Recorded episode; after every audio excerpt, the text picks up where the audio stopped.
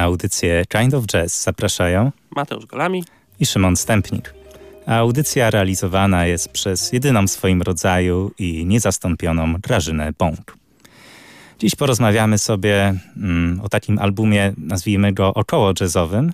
W sumie tą taką serię około jazzowych albumów zapoczątkował Mateusz, za co bardzo mu dziękuję, prawda? Szadę choćby mieliśmy ostatnio, co, co, to, tak, to też tak był było. wspaniały staram album. Się, tak, staram się jak mogę, żeby nie uderzać tylko w takie kanony jazzu, ale trochę po obrzeżach się też poruszać. No właśnie i dziś mamy taką płytę e, z e, takich oko, około, około jazzowych klimatów, z obrzeży jazzu a jest to płyta The Heart of the Saturday Night e, Toma Waitsa z 1974 roku.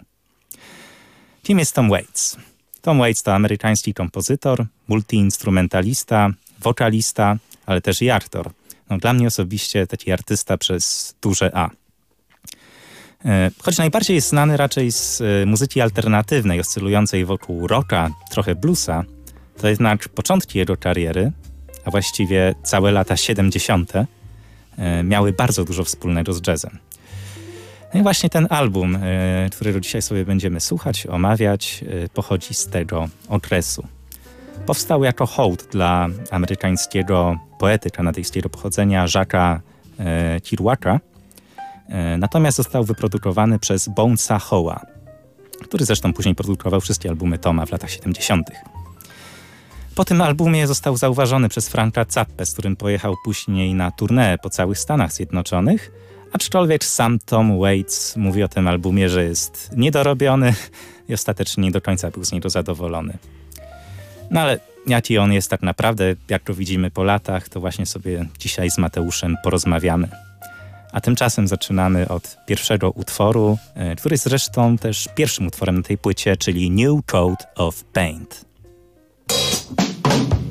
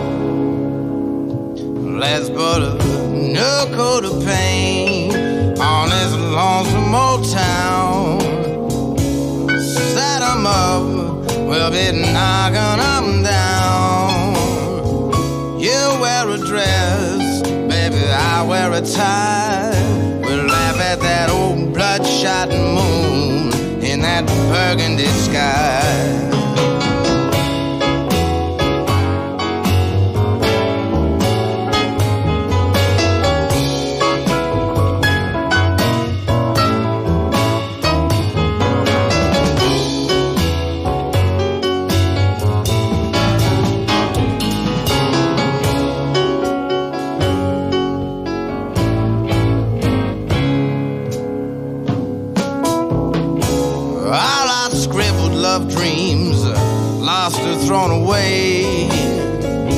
Error, mystery, shuffle of an overflowing day. Love needs a transfusion, let's shoot it full of wine. Fishing for a good time starts with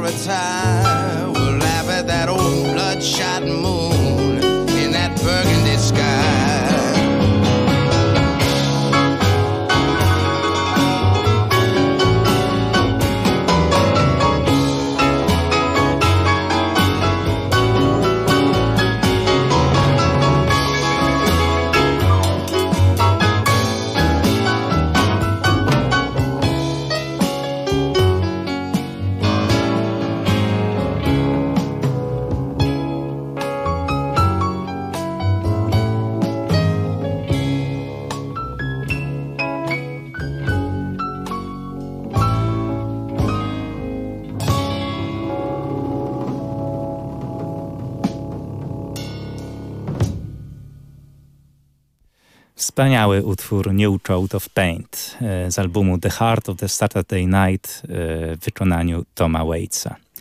Właśnie Mateusz, czy ty razem ze mną przeniosłeś się w rejony Los Angeles lat 30., czasy prohibicji, zadymione pomieszczenie? No, ja się tak czułem. Pytanie, pytanie, czy ty też poczułeś ten klimat? Trochę też, trochę też. Oczywiście yy, też tak, tak czuję, że ta płyta Y, ma taką, taką ambicję przenoszenia słuchacza w taką przestrzeń właśnie kulturową, którą można rzeczywiście tak określić jako Los Angeles lat 30., zadymione kluby, fan fatal w tych klubach, jacyś prywatni detektywi, prawda? Chociaż z drugiej strony musimy pamiętać, że płyta była nagrywana w latach 70., więc może ten klimat też gdzieś w latach 70. Tom Waits wyczuł, chociaż on wtedy nie mógł być taki, no musiał być zupełnie inny niż w latach 30., ale może też nie, nie były to jakieś wielkie różnice, bo, bo y, dużo tych artefaktów, na przykład sposób, sposób ubierania się, sposób bycia, no tak przez te 40 lat pewnie w Ameryce się nie zmienił, prawda? Mhm. Więc, więc rzeczywiście ta płyta ma sobie coś takiego przedwojennego na pewno, ale z drugiej strony też gdzieś pewnie do tych lat 70. pasuje. Y, trzeba też pamiętać, że y, Los Angeles tamtej epoki, no to jest y, miasto, prawda, chyba też wtedy już Charlesa Bukowskiego, prawda? Mhm. E, więc, więc jak najbardziej takie, takie postaci, które gdzieś tam e, e, wiodły takie życie na, na obrzeżach, takie bohemiczne życie na obrzeżach miasta i się gdzieś tam włóczyły po takich szemranych dzielnicach, szemranych klubach ówczesnego Los Angeles, to, to już był może nawet pewien sposób bycia, prawda, pewnej grupy mhm. ludzi, więc myślę, że Tom Waits być może właśnie tą płytą chciał też trochę ten świat opisać, czy po prostu ocalić od zapomnienia w pewnym sensie, prawda, czy, czy jakby też nadać mu pewnej rangi poprzez, poprzez yy, jakąś, jakąś warstwę muzyczną, więc w tym sensie jest to na pewno, na pewno ciekawy projekt. No tak, yy, bo też y, powiedziałem, że Tom Waits był aktorem i wydaje mi się, że to widać tutaj trochę na tej płycie. On bardzo fajnie wczuwa się, wczuwa się w tę rolę. E, w tę rolę, tak jak tutaj mówisz, tego, tej osoby, która tam chodziła po tamtych czasach i próbuje oddać ten klimat, zachować go. Tak jak Arthur próbuje zachować klimat na scenie, zachować jakąś postać, utrwalić ją. No i właśnie wydaje mi się, że tak jak zresztą mówił ten pierwszy utwór na tej płycie, New Coat of Paint, czyli nowa warstwa farby, on jakby nadaje kolejną warstwę farby na to Los Angeles, które, w którym obecnie przebywał w tamtym czasie. Dlatego dla mnie ta płyta jest bardzo taka mocno aktorska, paradoksalnie. Mhm. E, dużo, dużo jest tutaj jazzu, tutaj zresztą słyszymy, jest dużo jazzujących momentów, ale przede wszystkim to jest taki performance artystyczny.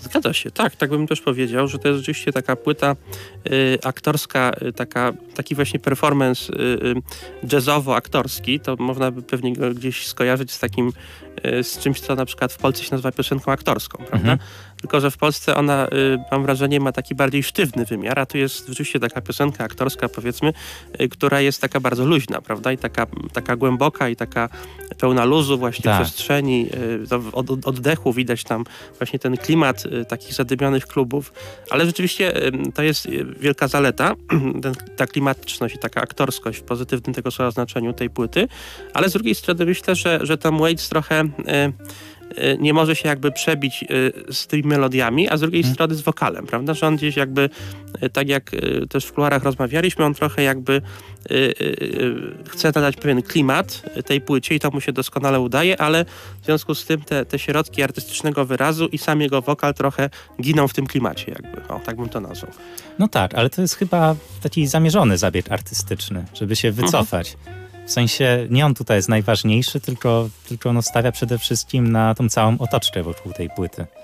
Na pewno tak jest, na pewno tak jest. No tylko pytanie, czy, czy też nie byłoby już takim zupełnie idealnym rozwiązaniem, gdyby te środki jakoś tam y, w równym stopniu były intensywne, prawda? Czyli i klimat, i wokal, i, i te środki takie czysto muzyczne, bo mam wrażenie właśnie, że, że wokal i te y, czysto muzyczne środki troszeczkę y, są za bardzo w tle, ale to tylko taki drobny zarzut w sumie. No jasne. Właściwie to nie wiem, czy drobny, bo to dość istotny zarzut no, do tej płyty. Niby tak. Niby ja, też, tak. Ja, te, ja też to trochę czuję, ale zanim porozmawiamy o tym, o tym więcej, to proponuję posłuchać kolejnego utworu z tej płyty.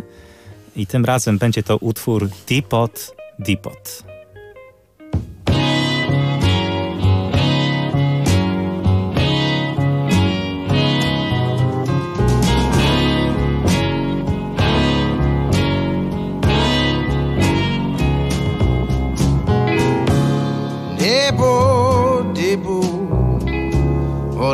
doing here? Debo, Debo, what am I doing here? I ain't coming, I ain't going. My confusion is showing. Outside the midnight wind is blowing. Sixth Avenue.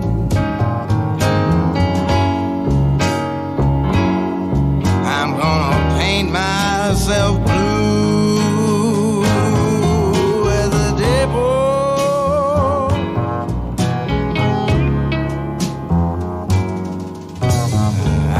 watch the taxis pull up and idle. I can't claim title to a single memory. Offered me a key, 'cause opportunity don't knock. Has no tongue and she cannot talk. You're gonna shuffle when you walk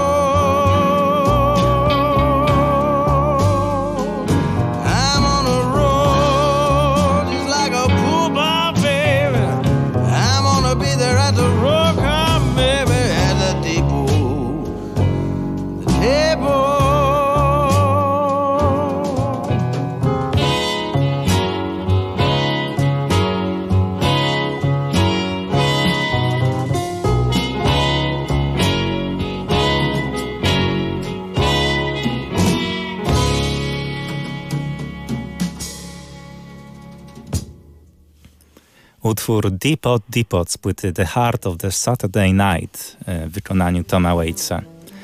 No właśnie, zastanawiałem się trochę nad tym, co mówiłeś, Mateusz. E, No i moje pytanie do ciebie, czy słyszysz tutaj jakąkolwiek wirtuozerię na instrumentach?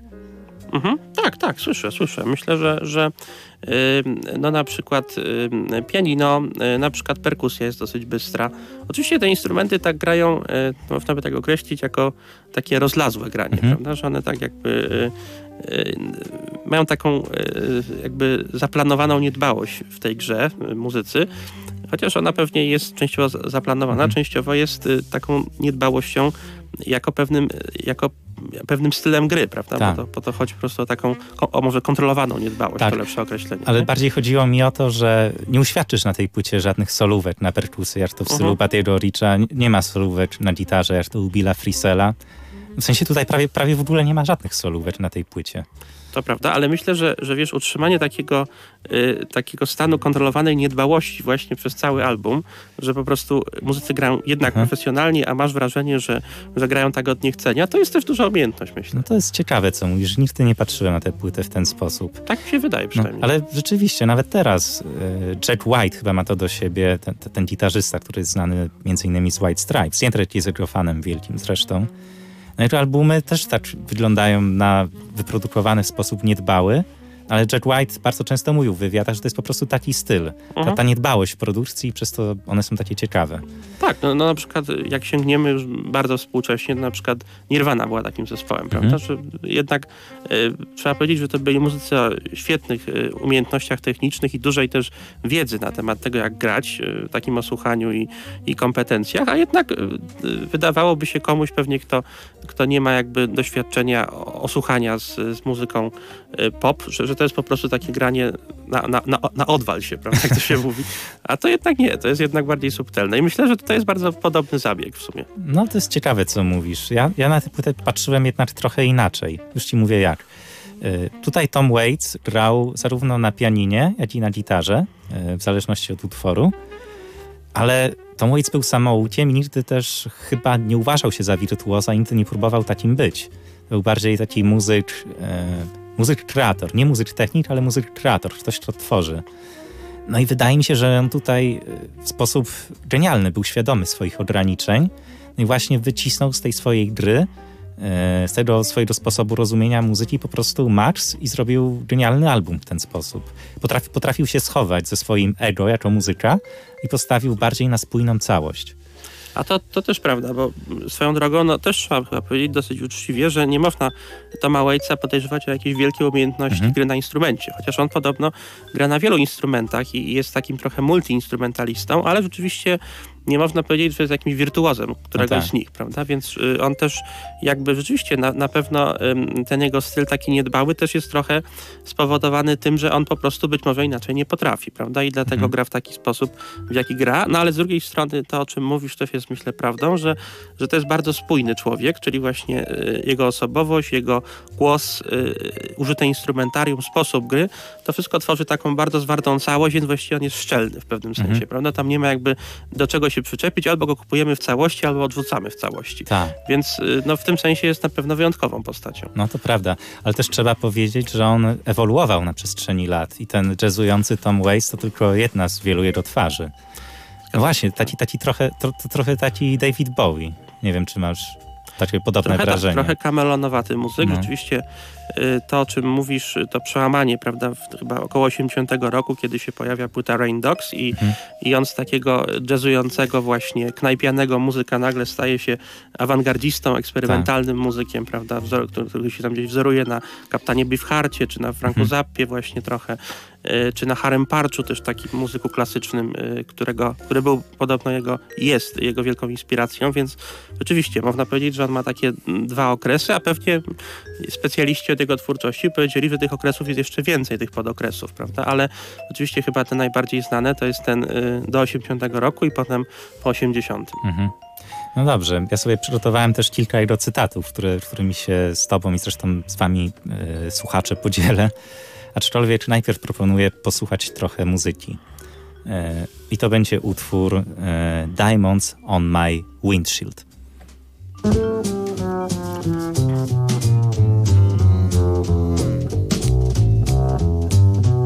Well, these diamonds on my windshield and these tears from heaven. Well, I'm pulling into town on the interstate. I got a steel train in the rain. And the wind bites my cheek through the wing. And it's these late nights and this freeway flying that always makes me sing. There's a duster trying to change my tune. He's pulling up fast on the right, rolling restlessly by a 24 hour moon. And a Wisconsin hiker with a cue ball head, he's wishing he's home in a Wisconsin bed. But there's 15 feet of snow in the east, colder than a well digger's ass. It's colder than a well digger's ass. Oceanside, it ends the ride with San Clemente coming up. Sunday desperados slip by and cruise with a dryback. And the orange driving, the neon billing, and the theaters filling to the brim with slave girls in a hot spur and bucket full of sin. The metropolitan area interchanging connections, fly by nights from Riverside, out of state plates running a little late. But the sailors jockey for the fast lane, so 101 don't miss it. There's rolling hills, concrete fields, and the broken lines on your mind. The eights go east and the fives go north, and the merging nexus back and forth. You see your sign, cross the line, signaling with a blink, the radio's gone off the air. It gives you time to think, and you hear the rumble as you fumble for a cigarette, and blazing through this midnight jungle. You remember someone that you met in one more block. The engine talks, whispers home at last. Whispers home at last. Whispers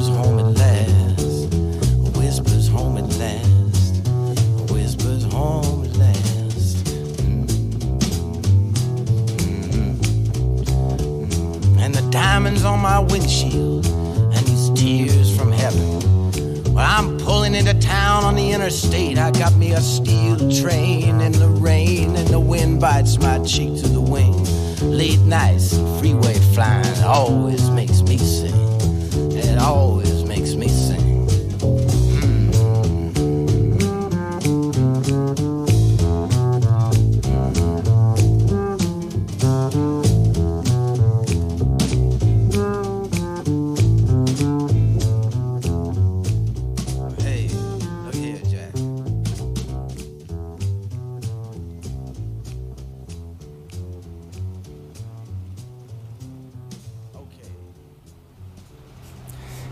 Utwór Diamonds on My Windshield w wykonaniu Toma Waitsa, utwór z płyty The Heart of the Saturday Night. Właśnie Mateusz, ciekawy utwór, prawda? Tam właściwie tylko perkusja, kontrabas i chyba, i chyba improwizacja jednak słowna Toma Waitsa. Tak, taka właśnie, taki strumień świadomości trochę Mhm. Toma Waitsa, taka e, ciekawa improwizacja. E, trochę kojarzy, kojarzyła mi się, z, jeżeli chodzi o typ wokalu, taki trochę melorecytujący z kapitanem Beefheartem, o którym też wspominałem niedawno. E, więc e, okazuje się, że może ten kapitan Beefheart gdzieś e, Tom, to, Tom, Tomowi Waitsowi grał nie tylko od płyty Rain Dogs, ale i Mhm. wcześniej. E, ale rzeczywiście bardzo ciekawy utwór. Trzeba by się pewnie też zagłębić w tekst, bardziej e, e, go wysłuchać i przeanalizować, ale no niestety nie miałem na to czasu, więc może, może ty to zrobiłeś. Ja też nie wiem, o czym on śpiewa tak naprawdę, co potwierdza chyba twoją tezę, że to jest strumień świadomości. Ten tekst, y, te, też nie wgłębiałem się w niego jakoś mocno, ale nie ma jakiegoś większego sensu mimo wszystko. Ile pozostałe utwory, no to, to tam widzę, że śpiewa trochę o Los Angeles, Depot Depot, o tych składzikach, magazynach stojących obok. Taki klimat trochę mm, robotniczy, takiej, trochę, trochę takiej klasy średniej tamtych czasów. Ale Diamonds on My Windshield nie, ma, nie mam zupełnie pojęcia, o czym on jest. Ale to jest myślę też ciekawy trop, jak, jak mówisz o takich właśnie, jak mm, mówiliśmy o tych szemranych dzielnicach Los Angeles, bo jednak y, Toma Waitsa trzeba zdecydowanie z Los Angeles kojarzyć, chociaż Mhm. też w Nowym Jorku y, część życia spędził. Tak, no on potem się przeniósł chyba do Nowego Jorku. Tak, tak, ale, ale właśnie jakoś się kojarzy chyba bardziej z Los Angeles. I rzeczywiście to, to też pewnie trzeba mówić o takich dzielnicach szemranych. To jest jedno określenie, a drugie po prostu robotnicze dzielnice, prawda? Czy jakieś takie dzielnice może bliżej, nie wiem, yy, portu gdzieś w Los Angeles. No tak, yy, tak. Prawda? Albo gdzieś tam yy, takie, gdzie, gdzie się, no właśnie ciężko pracuje, prawda? Gdzie ludzie wykonują ciężką fizyczną pracę i gdzieś tam Tom Waits być może yy, takie dzielnice też penetrował osobiście, prawda? Bo w ogóle się wydaje postacią, która no, zresztą to, pamiętam, że w jego biog- biografii też, też to widać, że, że dorywczo też się takich prac fizycznych imał, prawda? Więc Mhm. jest takim człowiekiem, który no nie tylko jest, nie jest takim wydelicaconym artystą, tylko taką osobą, która no dużo w życiu przeszła, doświadczyła i to i po jego sposobie bycia i, i stylu, i w, w wyglądzie też, prawda? I, i, sposobie śpiewania wyraźnie widać, więc to jest taki bardzo, to jest autentyczny artysta, myślę. Tak. Podoba mi się, że powiedziałeś o Erneście Hemingwayu. Ja teraz sobie O, trochę o, o, tym... o, o Charlesie Bukowskim. O Charlesie Bukowskim, ale o Erneście Hemingwayu, jeżeli nie padło to, to, to jego nazwisko, to teraz pada. No trochę, trochę wiesz co, jak tak, jak tak teraz o nim mówimy, to mam wrażenie, że on jest przedłużeniem takiego Ernesta Hemingwaya. Taki Ernest Hemingway lat, lat 70. Też jakby taka poezja wywodząca się no, z klasy robotniczej, jakby trochę, trochę poezja pracy, jak ja to nazywam. Poez, poezja, poezja mężczyzny, nie? W taki, takim świecie, w taki, takiej cywilizacji Ameryki. Zgadza się, chociaż no, Ernest Hemingway to wiadomo, bardziej krótkie formy, mhm. prawda, czyli y, proza, jakieś tam opowiadania. Y, tak, ale rzeczywiście to są takie podobne, y, dzisiaj się mówi, tak, to jest takie modne określenie vibe, prawda, czyli mhm. taka energia. Więc rzeczywiście myślę, że Ernest Hemingway, czy właśnie Charles Bukowski, którego chyba notabene Tom Waits znał, prawda, tam, tam tak, jakaś tak. była przyjaźń nawet między nimi. E, właśnie Tom Waits, e, czy, czy dalej Jim Jarmusch, prawda, którego, mhm. z którym też e, Waits się przyjaźni, nawet grał w paru jego filmach. Y, to no, są jakieś... Ta słynna kawa i papierosy na przykład. Tak, kawa i papierosy, czy Noc na ziemi. Y, ostatnio też zagrał w jego ostatnim Noc na ziemi też grał? No tak, tak masz rację. Tak, no. Tak. Ja pamiętam ten film, ale zupełnie zapomniałem, że tam, że tam był Tom Waits. Był Tom Waits, tak. I nawet w, w tym ostatnim filmie Jarmusza, czyli Truposze nie umierają, też no. taką małą rulkę. Więc, y, więc to są rzeczywiście chyba ludzie, którzy mają taką podobną energię, podobny taki styl, niezależny, gdzieś są trochę wycofani, nie lubią się z mainstreamem za bardzo bratać, a jednak mają taki swoisty status takich ikon kultowych postaci, prawda? Ale tak, pozwól, że zapytam cię trochę off-topowo. Jeśli pamiętasz oczywiście, to który segment z Nocy na Ziemi podobał ci się najbardziej? Nie pamiętam aż tak dobrze, niestety nie przypomnę no, sobie. No właśnie sobie przypomniałem ten, ten segment z Roberto Benini, gdzie, gdzie odwozili tam pijanego biskupa. Czy tam, znaczy nie pijaner, on był chyba chory po prostu, ale był naprawdę świetny i bardzo zabawny. Mhm. To pewnie był epizod rzymski. Tak, tak epizod rzymski, dokładnie. Tak, Roberto Benigni tam wiadomo, nie? Wspaniały aktor, reżyser. No właśnie, ale też y, muzyka Toma Waitsa nie tylko jest powiązana, znaczy inaczej powiem. Postać Toma Waitsa nie tylko jest powiązana z filmami Jima Jarmusza, bo też wystąpił w filmie Terego Gilliama, y, Parnassus. Nie wiem, czy widziałeś. Nie widziałem tego filmu, ale y, chętnie jak coś, coś mi na temat tej y, jego roli powiesz, to chętnie posłucham. No, on tam grał postać szatana, wyobraź sobie. Tam główny bohater podróżował po krainie swojej wyobraźni. Jedyną postacią, która łączyła te wszystkie segmenty opowieści był właśnie Tom Waits, grający szatana i takiego... Ale wiesz, no to, to, to był taki szatan bardziej jak z Fausta. Bardziej mhm. taki, wiesz, mędrzec, nie? Mędrzec, kusiciel. Kusiciel, tak, dokładnie. Znaczy, jak sobie wyobrażasz, Tom Waits idealnie się spisał w tej roli. No tak, to rzeczywiście może być ciekawe. Ja jeszcze, y, jak y, już jesteśmy przy takiej grze skojarzeń, to y, Tom Waits się też trochę z Nickiem Cave'em, Nickiem, Nickiem Cave'em no, kojarzy. No, no myślę, tak. myślę, że to są też tacy muzycy, którzy bardzo ostrożnie flirtują z mainstreamem, a właśnie przez to, może właśnie przez to, że potrafią to robić i jednocześnie zachować popularność, też jakiś swój styl, mają taki swoisty status ikon, prawda? To są hmm. ludzie, którzy, którzy no, mają takich fanów no, totalnie zagorzałych, którzy są w stanie, że tak powiem, każde miłe słowo o nich powiedzieć. No i oczywiście to, to myślę, że Nick Cave i, i Tom Waits też. I jeszcze Mickey Rourke. To też w, w kuluarach rozmawialiśmy, mhm. że ten, ten późniejszy Mickey Rourke już po tym kryzysie e, takim związanym z otyłością, z tą zmianą e, fizyczną taką na niekorzyść. On trochę właśnie jakoś mi się zawsze, e, jeżeli chodzi o, o, o no, tą, tą przemianę taką fizyczną, kojarzył właśnie z Tomem Waitsem. No tak. tak. Mógłby zresztą, myślę, zresztą Mickey Rourke zagrał przecież w filmie Ćma Barowa, prawda, który mhm. Y, y, jest y, filmem na podstawie Bukowskiego, a Bukowski, jak wiadomo, był przyjacielem Waitsa, więc mamy tutaj jakiś taki krąg, prawda, no, to znajomych jakby. Ciekawe, czy się znają panowie. Nie wiadomo, ale nie jest to wykluczone. No dobrze, jest jeszcze jedno skojarzenie filmowe. No i bardzo się ucieszyłem, jak wtedy usłyszałem Toma Waitsa. Mianowicie debiut reżyserski Edwarda Nortona. Keeping the Fate, po polsku tłumaczenie Zakazany owoc. To jest komedia romantyczna e, o księdzu, który zakochał się w jednej kobiecie. Był rozdarty pomiędzy wiarą a, a miłością do, do pięknej niewiasty. Ale ten film zapamiętałem głównie z tego, że jak on podróżował ulicami e, Los Angeles, to chyba było Los Angeles. Nie, to był Nowy Jork, przepraszam, Nowy Jork. Ale właśnie grał taki utwór Toma Waitsa z tego albumu zresztą Please Call Me Baby. No i proponuję posłuchać tego utworu właśnie. Please Call Me Baby.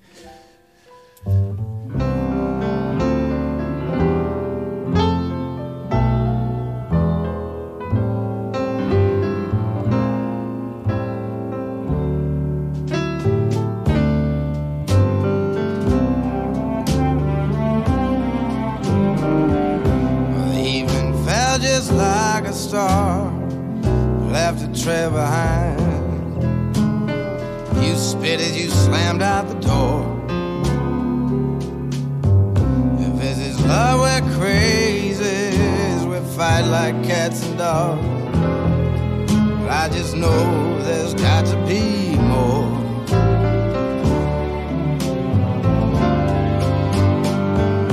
Please call me, baby,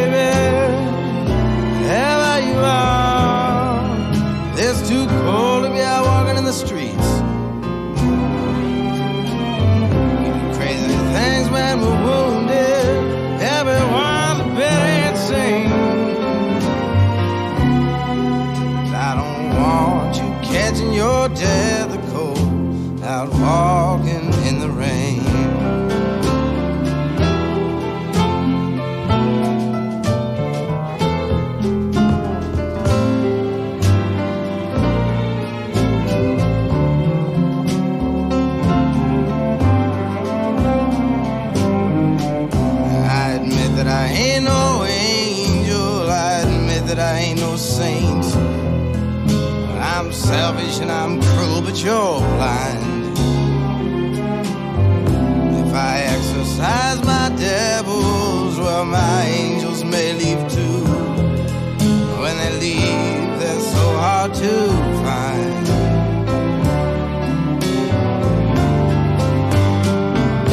Please call me, baby, wherever you are. It's too cold to be out walking in the streets.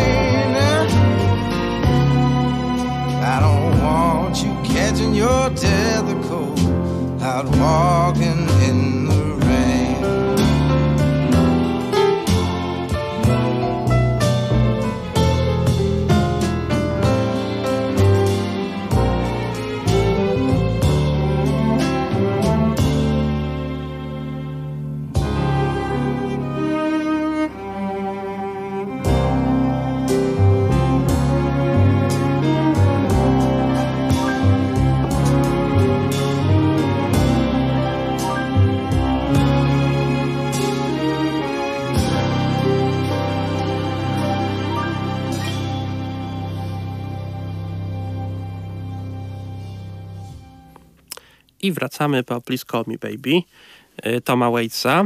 No i właśnie, y, ciągle jesteśmy przy tych skojarzeniach, prawda? Tom Waits, y, z czym nam się kojarzy i z czym nam się jego utwory kojarzą, czyli wpisywanie Toma Waitsa w kontekst. Może jest to trochę niegrzeczne, bo Tom Waits jest jedyny w swoim rodzaju, więc kontekstów tutaj pewnie dużo nie znajdziemy, ale, ale w trakcie słuchania tego utworu przyszło mi do głowy, że ten utwór akurat, bo on jest też tak ładnie zaaranżowany symfonicznie w tle, jest taki bardzo, y, jakby to powiedzieć, ładnie zaaranżowany, y, trochę się kojarzy z Billym Joelem.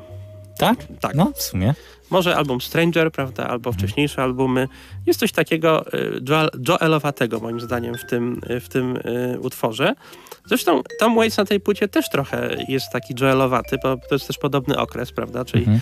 lata 70. to chyba taki najlepszy okres w twórczości Billego Joela i też bardzo ciekawy okres twórczości Toma Waitsa. Y, A jeszcze coś mi przyszło też do głowy, że, że ten konkretnie utwór ma w sobie coś takiego y, ze stylu śpiewania Nory Jones. i pomimo tego wyśpiewa mężczyzna, hmm. zupełnie inna osobowość, inny jakby człowiek, to mam wrażenie, że bardzo podobnie by ten utwór zaśpiewała Nora Jones, gdyby miała okazję.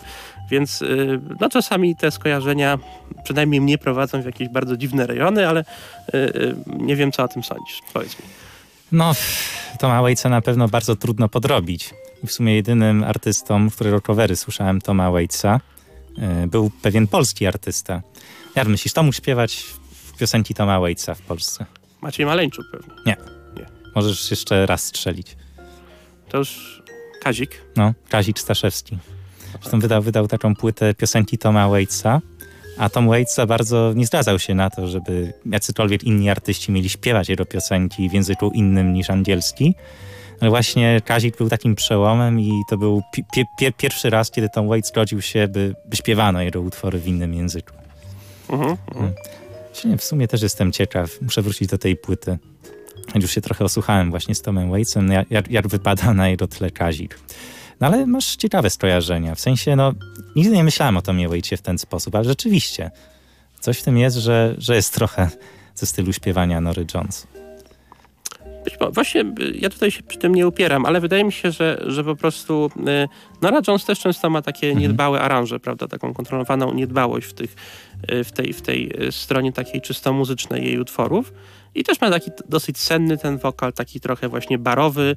Zresztą to jest w ogóle, myślę, cecha wokalistów i wokalistek, którzy y, takim smooth jazzem się zajmują, prawda? Pewnie mhm. Diana Kral też trochę podobnie śpiewa, pewnie Anna Maria Jopek nawet trochę podobnie śpiewa. Y, no. Więc to, to wszystko są, jakby myślę, skojarzenia w miarę trafne przynajmniej. No, no tak, ale to się wpisuje też w to, co mówiliśmy, że ta płyta jest bardzo taka stylizowana właśnie. Czyli Tom Waits nie próbuje tworzyć wokalu jazzowego na nowo, nie próbuje tworzyć swojego stylu. No, ten styl przyjdzie w późniejszych albumach, zresztą słusznie zauważyłeś. No, na przykład tych lat 80., gdzie jest ta jego awangardowa twarz. No tutaj raczej wpisuje się w ten, ten schemat śpiewania, który był kiedyś. Co oczywiście nie jest zarzutem, no, no bo, no bo ta płyta taka miała być, miała być hołdem dla, dla minionych lat. Pewnie, pewnie. No, w ogóle można sobie zadać pytanie, czy w ogóle no, Tom Waits y, jest na przykład od takiej czysto muzycznej strony y, bardzo y, takim y, ciekawym, czy awangardowym muzykiem, mhm. czy takim o dużej sile rażenia, prawda? Czy on może właśnie jego, jego ta siła rażenia, jeżeli tak to określimy, nie, nie wiąże się właśnie z jego osobowością, prawda? Z tym, kim jest i, i co jakby za sobą y, niesie w sensie doświadczenia, prawda? Czy, czy stylu bycia, stylu życia, sposobu, nie wiem, nawet ubierania się, chodzenia. Nie wiem, czy, czy widziałeś, jak Tom Waits chodzi. On się tak porusza nie widziałem. koślawo zawsze, bokiem jakoś chodzi, jakoś tak dziwnie macha ludziom, prawda? Jest taki kapelusik, kapelusik mu zakrywa pół, no, może nie pół twarzy, ale, ale część oczu, no. więc jest takim człowiekiem bardzo osobliwym, jeżeli chodzi o styl i to wszystko się gdzieś w tej muzyce y, odbija, prawda? Natomiast myślę, że od takiej czysto muzycznej strony, no nigdy też nie miał ambicji bycia jakimś wielkim artystą, prawda? Więc może to, to też byśmy mogli w tą stronę jakoś go y, y, przeanalizować. No, no coś w tym jest. Zresztą teraz przypomniało mi się, jak oglądałem jakiś koncert z lat 70.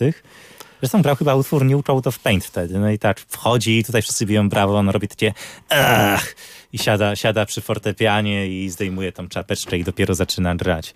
No to jest cały Tom Waits. No nie? właśnie, właśnie, o to, o to też mi chodzi. E, no właśnie, słuchaj. E, tutaj pozwolę sobie trochę wtrącić, bo ja uwielbiam Toma Waitsa. Zresztą jak tutaj cały czas sugerujesz, że to jest naprawdę ciekawy człowiek, ciekawa osobowość. Mam tutaj kilka jego cytatów, które bardzo mi się podobają. E, już ci mówię niektóre z moich ulubionych. Uwielbiam piękne melodie opowiadające mi straszne rzeczy. Boga tak naprawdę nie ma. On tylko wyjechał w interesach. Jeśli myślisz, że mógłbyś opowiedzieć większą historię, przyrzekam na Boga, że musiałbyś skłamać. Nie nazywaj nikogo szczęśliwym, dopóki nie umrze. Słuchajcie, przecież to oczywiste. Nie wiedzieliście, że tak naprawdę nie ma diabła. To tylko Bóg, kiedy jest pijany. Rozpacz to rzeka tego świata. I mój ulubiony, zresztą był taki utwór, yy, nie pamiętam z której płyty, ale to fortepian pije cały czas. Ja jestem trzeźwy. A tak, to, to też znam, to jest rzeczywiście świetne, tak. No, no, to, to jest po prostu geniusz. Znaczy, Tom Waits nie próbuje zmienić świata swoimi tekstami, ale naprawdę bardzo podobają mi się te jego metafory osadzone no, w tym klimacie lat, lat 30., 70. No, to jest artysta przez duże A dla mnie. Tak, to jest taki artysta właśnie kompletny, spójny, szczelny, jak, jak to nazwać, tak nazwać, ale właśnie chyba o to chodzi. No ja zresztą też pamiętam taką jego y, rozmowę u Davida Lettermana, gdzie on był y, kolejnym gościem po George'u, George'u Clooney'u mhm. i widać było wyraźnie, jak, y, jaką on ma silną osobowość, prawda? Jak ta jego silna osobowość, ta jego charyzma oddziałuje na otoczenie.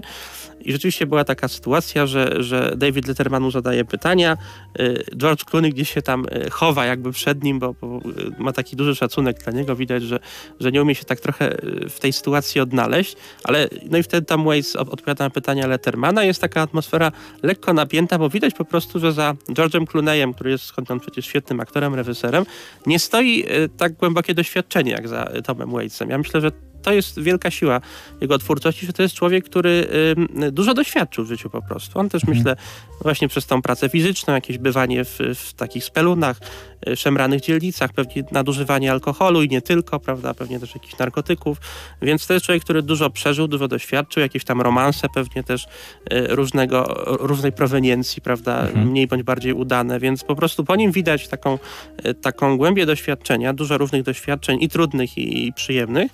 W związku związku z tym on jakby y, no, tym też wygrywa swoją, tą kartą właśnie wygrywa swoją, swoją twórczość i swoją pozycję. I rzeczywiście to było zabawne, bo widać było przy że, że po prostu przy George'u Clooney'u, George Clooney jest przy nim taki trochę jak mały chłopiec, prawda? Taki, taki człowiek, który no, jest uroczy, jest, jest pen wdzięku, ale jednak y, no, nie miał takich doświadczeń. Chcesz prawda? powiedzieć, że George Clooney po prostu wyglądał jak pozer przy Tomie Waitesie? Trochę tak, trochę hmm. wyglądał sztuczniej na pewno od niego. Tak, tak. Uh -huh. Taki sztuczny twardziel, nie? No, zresztą, trochę tak. Uh -huh. Tak, zresztą to widać, nie? Tutaj George Clooney taki, wiesz, zadbany, uchachany, wyczyszczony, uh -huh. a tutaj przychodzi Tom Waits, nie? Taki, taki tak. człowiek wi widać, że, że coś doświadczył. Dokładnie, dokładnie. Myślę, że to jest, to jest wielka, wielka w ogóle u artysty yy, yy, moc, prawda, jeżeli ma, ma za sobą takie doświadczenia i w pewnym sensie one są widoczne w jego osobowości. No i rzeczywiście Tom Waits na pewno to ma, ma. i rzeczywiście to, to, jest, to jest wspaniałe u niego. Zresztą, wiesz co, tak często się zastanawiam a propos Toma Waitsa na ile ta jego poza jest kreacją artystyczną, a na ile on jest taki naprawdę w życiu prywatnym. Uh mhm. -huh. No jak, jak myślisz, czy on jakby nie udaje, czy wręcz przeciwnie, że to jest maska, którą przywdziewa? Też się, nad tym, też się nad tym zastanawiałem i powiem ci szczerze, że nie wiem dokładnie. Myślę, że to jest tak pół na pół trochę, że on no. rzeczywiście trochę udaje, trochę taki jest naprawdę, ale myślę, że gdyby nie miał ze sobą takich bardzo specyficznych, nietypowych doświadczeń, też, też trudnych, e, to na pewno by nie umiał stworzyć takiej mhm. persony, prawda, takiej kreacji artystycznej. E, nawet dziś czytam chyba właśnie na Wikipedii angielskiej taki króciutki e, akapit właśnie o tej jego e, osobowości artystycznej versus tym, jaki, jakim jest prywatnie człowiekiem.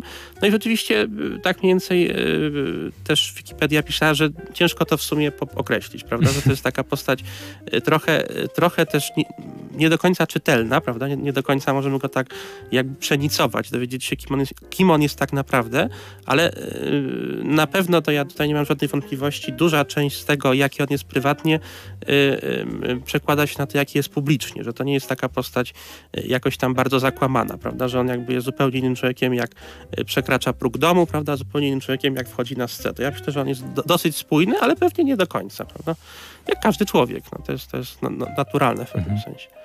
E, na mnie wrażenie jeszcze zrobiło to, że on przez 43 lata właściwie już teraz jest tą samą kobietą. Ma, ma żonę od e, lata, od roku 1980. Ma troje dzieci. I wiesz, no, tak wydawać by się mogło, że w tej branży muzycznej no, te związki dość szybko się rozpadają. Szczególnie jak ktoś jest taki, takim artystą, nie? jak Tom Waits, który mhm. ci się wydaje, że jest bardzo taki liberalny, ma liberalne podejście do życia, do związku, etc. Tutaj wychodzi na to, że on dość konserwatywnie patrzy na rodzinę. Co, co też robi, robi na mnie wrażenie osobiście. Że mhm. wiesz, taki wow, nie? Człowiek z zasadami. Mhm, mhm. No to, to, to ciekawe. Hmm. To trochę podobna, podobna historia jak z Frankiem Zappą, bo Frank Zappa też właśnie e, pomimo tego, że był wielkim krytykiem współczesnego społeczeństwa amerykańskiego, liberałem, to jednak no miał na przykład takie zasady, że, że na przykład, nie wiem, no był zwolen, przeciwnikiem y, penalizacji narkotyków, prawda? Albo, mhm. albo właśnie też był zwolennikiem jakiegoś takiego spokojnego życia rodzinnego, pomimo tego, że był takim frikiem na scenie. I rzeczywiście y, z tego co mówisz, Tom Waits jest trochę pod tym względem podobnym człowiekiem, czyli freakiem, prawda, na scenie, ale, ale w domu pewnie nie najgorszym mężem i ojcem, z tego co się tutaj widzę. No ale to jest ciekawe, że dużo chyba takich artystów, którzy wydają ci się spokojni właśnie na scenie, okazuje się, że w życiu prywatnym no jednak tak jest nie do końca i wręcz przeciwnie. Ci fry, fricy na scenie jak Franz Zappa albo Tom Waits, tak naprawdę spokojne, rodzinne osoby. To jest taki trochę dysonans, mam wrażenie. Tak, no jest, jest na pewno jakiś dysonans, jest w tym jakiś paradoks, ale jest to też y, ciekawe, bo pokazuje, że, że oni też są normalnymi ludźmi, tak, w głębi mhm. duszy, prawda? Że, że może, może właśnie ta frikowatość wcale y, nie jest tak naprawdę frikowatością, tylko jakąś ekspresją pewnego buntu, prawda, niezgody na tą staną rzeczywistość, na jakieś takie y, złe elementy w tej rzeczywistości. One jakby wprost przeciwnie nie świadczą o jakimś szaleństwie czy, czy ekscentryczności, tylko bardziej o tym, że oni są po prostu e, tak w najgłębszym tego słowa znaczeniu normalni, prawda? I może to trzeba tak czytać po prostu. No rozumiem. Jeszcze mam do ciebie ostatnie takie pytanie na koniec, bo już się zbliżamy do końca. E, gdybyś miał wybrać ulubiony album Toma Waitsa, rozumiem, Heart of the Saturday Night ci się podoba, ale też dużo mówiłeś o Rain Dogsach. To gdybyś miał tak wybrać Rain Dogs czy Heart of the Saturday Night, co byś wybrał? No myślę, że bym wybrał Rain Dogs, bo jednak tam Mimo więcej, tak, więcej takiej eksperymentalności. E, ale ten album też jest świetny i w sumie no to są, prawda, też mówiliśmy równe okresy, więc, mhm. więc e, być może takie ocenianie, co jest tutaj lepsze, to by trzeba właśnie bardziej oceniać przez pryzmat tego, że to jest album z innego okresu, no więc tak. Więc y, to jest też Tom Waits pewnie trochę zmieniony, trochę w inną stronę się kierujący jako artysta, więc, y, więc osobiście oczywiście Rain Dogs, ale myślę, że ten kontekst tej przemiany Toma Waitsa jest też ważny. A, jeszcze jedna taka rzecz mi przyszła na myśl, z którą chciałbym się z tobą podzielić. Mianowicie głos Toma Waitsa. Y, no tak, słuchasz pierwszy raz tego albumu, to kogo widzisz przed sobą? Ile lat ma ten człowiek, który śpiewa? No, w 73. Ale, tak? ale, nie, nie licz, tylko powiedz mi o swoim wyobrażeniu. O swoim wyobrażeniu? Hmm. No raczej dosyć młody człowiek jeszcze, prawda? Taki, taki na pewno nie... Y, y, dosyć już dojrzały, jakby ze sporym doświadczeniem, ale ciągle jeszcze młody fizycznie, no prawda? No właśnie, no, no nie, ja się z tobą nie zgodzę. Pierwszy raz słyszałem, ja myślałem, że Tom Waits miał tutaj już 40 lat, jak śpiewał. No naprawdę, taki nie, mocny, ja nie... dojrzały Aha. głos. Ja, ja nie wierzyłem, że on ma tutaj 23-24 lata. Znaczy ja myślę, że nie, ona tutaj chyba 30, bo on 33, 34. Nie, czekaj. 49 rok się urodził. A masz rację, tak. No, 25. 25, no. 24, tak, faktycznie.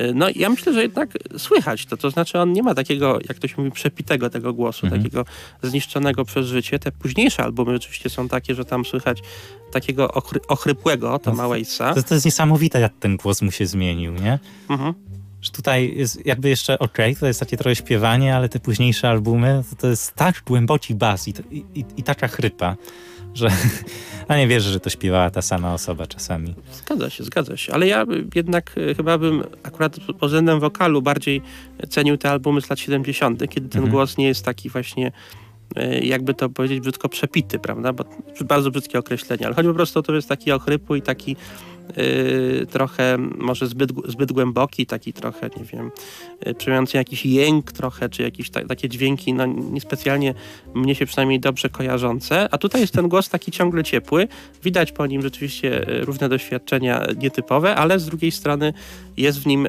jeszcze taka młodzieńczość zachowana, prawda? Tak. To jest myślę bardzo ważne też, żeby zachowywać, żeby, żeby właśnie artysta zachował coś takiego z Piotrusia Pana w sobie, prawda? No. Z takiego jednak artysty, który jest też trochę dzieckiem, e, jakby e, no takim nie w sensie dosłownym, ale ciągle coś z tej dziecięcości w sobie zachowuje. No prawda? i właśnie chyba powiedziałeś coś, o czym ja przez dłuższy czas myślałem. Czemu lubię tego młodego Toma Waitsa?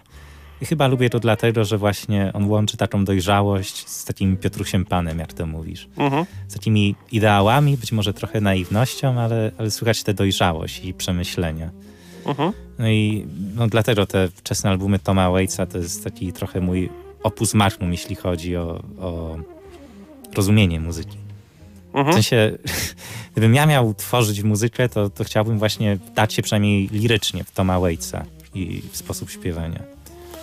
No to prawda, to prawda. Zresztą jak się nawet spojrzy na zdjęcia Toma Waitsa z tych różnych okresów, no to jak był młodym człowiekiem, był naprawdę y, no, takim rzeczywiście widać też delikatnym człowiekiem, prawda? Mhm. Widać było y, no, taką zawadiackość i y, bunt, ale też widać było, że jest y, no, delikatny po prostu. To chyba najlepsze określenie, które mi przychodzi do głowy.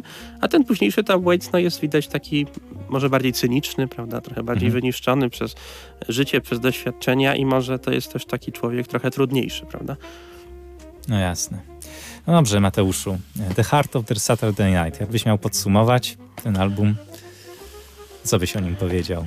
Jak miał podsumować? Trudne, trudne zadanie. A, a, a ty miałbyś jakiś pomysł na podsumowanie może? No tak, to jest, to jest album człowieka, który lubi jazz i chciał się przenieść właśnie klimatem w lata 30. i stworzył mimo wszystko popowy album, ale bardzo mocno osadzony no, w naszej ukochanej muzyce, która nazywa się jazzem.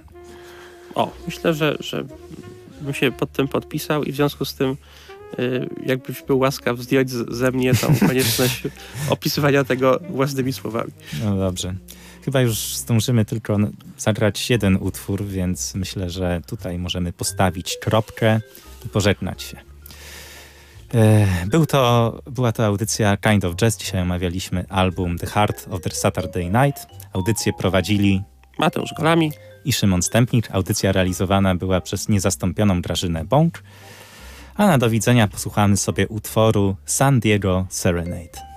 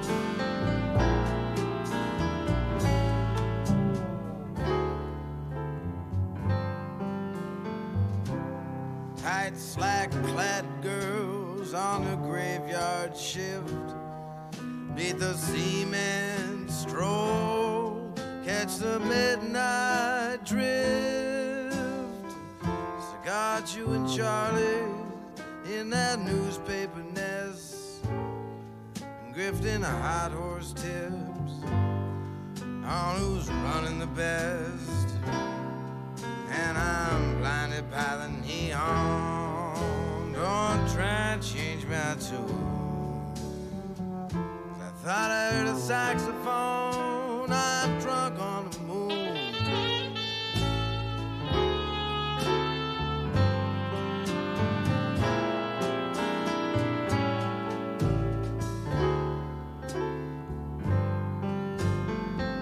The moon's a silver slipper, it's pouring champagne stars.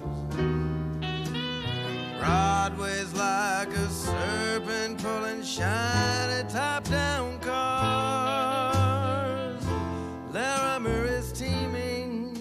with that undulated beat.